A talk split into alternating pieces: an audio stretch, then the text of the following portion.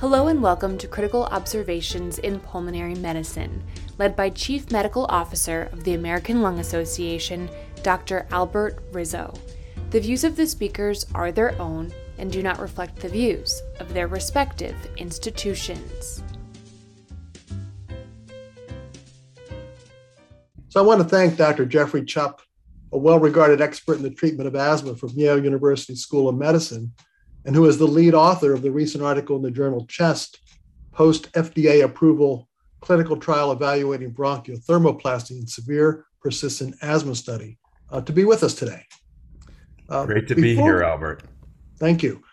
Before we begin discussing the recent article in Chest, uh, can you please set the stage for many of our listeners regarding the background on the proposed mechanism as to how bronchial thermoplasty came about and why it may be effective in patients with severe or refractory asthma. This may be a good time to also just review what's actually involved for patients when they get to that point. Sure. Bronchial thermoplasty was developed about two decades ago, and they recognized that if you applied uh, heat to the airway, that you could reduce smooth muscle. And this was first done in animal models, of course, including um, pigs. And there was very nice data showing that when you applied this radio frequency energy, so this is um, radio frequency energy going through a catheter that is uh, in contact with the airway wall, that when you did that and you went back in and biopsied the animal's airways, that a few weeks later, a few months later, there was a reduction in the mass of the smooth muscle. And there was a reduced amount of uh, airway hyperreactivity in these animals. And so studies were eventually uh, moved into man. And the technology that was developed was, uh, again, this catheter that has a basket on the end of it with four different wires that um, can expand uh, like a standard foreign body retrieval bas- basket. Uh, looks about like that. And energy goes through these radio frequency energy, and so the wires get hot. They don't get they don't burn the airway, but they heat it up. And what happens is that you apply this energy for a few seconds to the airway wall, and the again the amount of smooth muscle uh, mass is reduced. Now, this wasn't shown in the pivotal trials, but it was shown in follow up studies that have been published uh, by other groups prospectively in patients being treated. So, what happens when a patient has a procedure is that uh, they have a bronchoscopy, and in order to do this safely so that you're not treating the whole lung, you do it in three different procedures, each about a month apart. So, you do the right lower lobe first and what you do is you do the bronchoscopy and you treat the airways where you can contact the airway wall with the probe. And these are generally about three millimeters in diameter to one centimeter in diameter. And you treat as many airways as you can and you move the catheter, you know, a few millimeters each time so that you go from, for example, one airway from three millimeters to one centimeter, contacting the whole airway and actuating the probe, passing energy through it for a few seconds each time. So a typical procedure, a patient will have, you know, 50 to 100 actuations treating all the airways that can be reached in that portion of the lung. So with the first procedure, you do the right lower lobe. Three weeks later, you come in and you do the left lower lobe. And then in the third procedure, you do both upper lobes. And this is so that any inflammation or injury that is caused by heating up the airway um, during the procedure is only affecting that portion of the lung and reduces the uh, side effect profile. The right middle lobe is not treated because that has a very small airway generally. And, you know, so there's always some concern about airway obstruction. And uh, so generally the, the right middle lobe is not treated. And patients take prednisone peri procedure and the side effect profile is proven to be, you know, very good peri-procedure, maybe in the 10% range of patients who have some kind of asthma exacerbation, sometimes rare hemoptysis, occasional hospitalizations. So fairly well tolerated from a side effect standpoint. And uh, the procedure itself sounds a little labor intensive for the patient. How long does this usually take, the whole procedure? Well, usually about an hour. You know, the bronchoscopy pre and post bronchoscopy takes a bit of time, but the procedure itself is an hour or less. It's always much more mundane than you might think because, you know, there's no actual biopsying or generally injury to the airway. So the procedures really go very smoothly for the most part. And is it usually done under uh, conscious sedation or do they require more uh, anesthesia? Uh, yeah, I think, um, you know, most centers do this under conscious sedation, sometimes with an oral airway in place. I think there may be a few centers that do this in an operating room, but it's really not the norm. And like so many procedures in medicine, is it, I'm assuming this is relatively um, done at centers where large referrals occur and individuals who do this procedure are doing a lot of them and are more and more interventional pulmonologists being trained in this procedure? Yes, I think there's definitely centers in in most states. I think there's uh, centers where there's an somebody who has become experienced with this. You have to track the actuations when you do the procedure and for each patient and uh, that does require some you know staff and infrastructure because you uh, ideally you know check their lung function before and after the procedure to make sure it hasn't dropped too much in our center we do the evaluation of the patient and the care of the patient before and after the procedure but our interventional bronchoscopy team actually does the procedure. And we find that that really gives the the best results and experience for the patient uh, because you know we have the the expert bronchoscopist and the expert uh, asthma team managing the patient and in applying their expertise at the appropriate time in the process. I know when I've referred some patients, uh, one of the hurdles is often the case that this is sometimes considered still experimental by some third party payers, and it's been a struggle to get some covered. Is that still the case, or you run into that fairly often?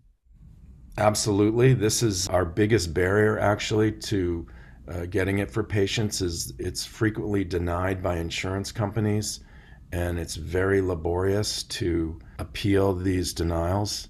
And so, and now with biologics available, there's a, a straightforward alternative to getting severe patients therapy.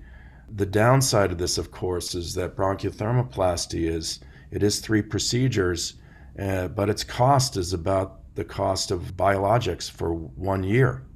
So there is, I think, definitely an opportunity to improve some patients and uh, reduce their need for biologic therapy. I think that's part of what the PAS2 trial shows and allows us to improve patients without requiring long-term, you know, injection therapy. But you mentioned that uh, you know bronchial thermoplasty has been around for well, two decades in the making, but I know there's been a series of articles, uh, some of which have led to a little bit of controversy over the effectiveness, or the efficaciousness of the thermoplasty and the interpretation of these studies. I think with uh, previous studies and now with your most recent post FDA trial, can you talk about how things have changed and what your particular article uh, has added to the, the literature? Well, you know, when the therapy was approved, there was a requirement to FDA and, and the company decided to do a long term observational study to examine the safety and durability of response. And this was, I think, in part because there were question marks about whether or not applying heat, this, this energy to the airway, might have longer term effects on the lung. You know, risk of uh, bronchiectasis or or injury. And so I think the first thing that the PAS2 trial showed is that after five years, there was really no evidence that the patients incurred any long term untoward effects or injury to the lungs, scarring to the airways. The second thing was obviously durability of response and who are the patients being treated, you know, in the real world. It wasn't strictly speaking a real world study, but the patients who were enrolled, the criteria for inclusion were more flexible than the phase three trial. And so ultimately, the patients being enrolled in PAS2 were more severe than were enrolled in the AIR2 trial.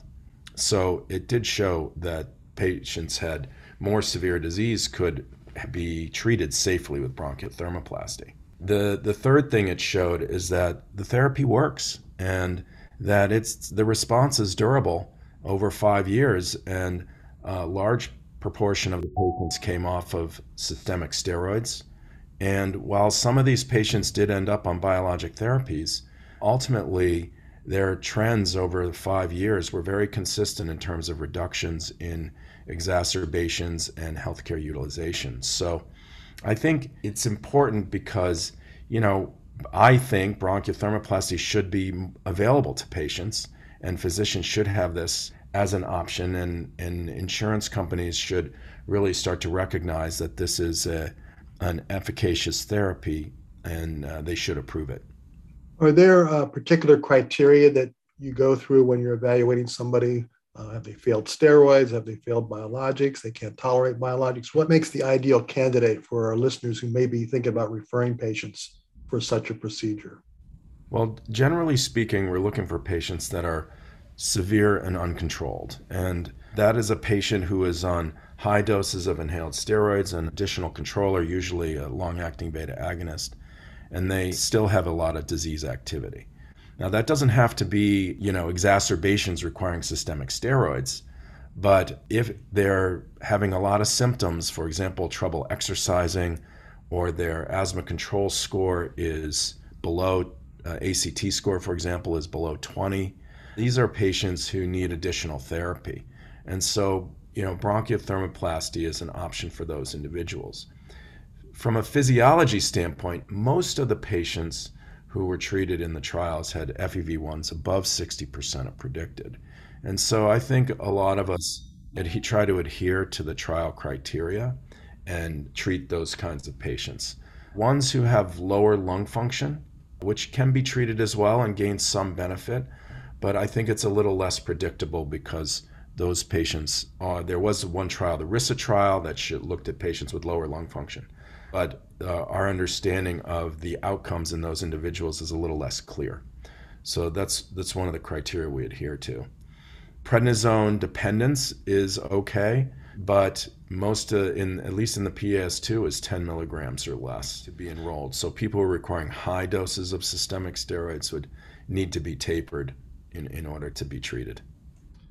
So what I'm hearing is not necessarily an allergic or high eosinophilic asthma patient who would or would not be a candidate for this. It's both eosinophilic and non-eosinophilic asthma, as long as yeah, the so control. That, right. So that was an interesting result in the study, which is that we tried to do a responder analysis to see if we could identify features that were associated with response. And so one of the things, of course, that has emerged since the development of bronchial thermoplasty and its approval has been the emergence of eosinophil, blood eosinophils, as an important biomarker of T2 asthma. And so when this was looked at, both at neutrophilic neutrophils in the blood as well as eosinophils, uh, separating by standard criteria, 300 or or higher versus 300 or lower, that I really thought we might see a difference in response to the therapy with patients who were lower T2 or low with lower eosinophils have a um, stronger response, but that actually wasn't the case.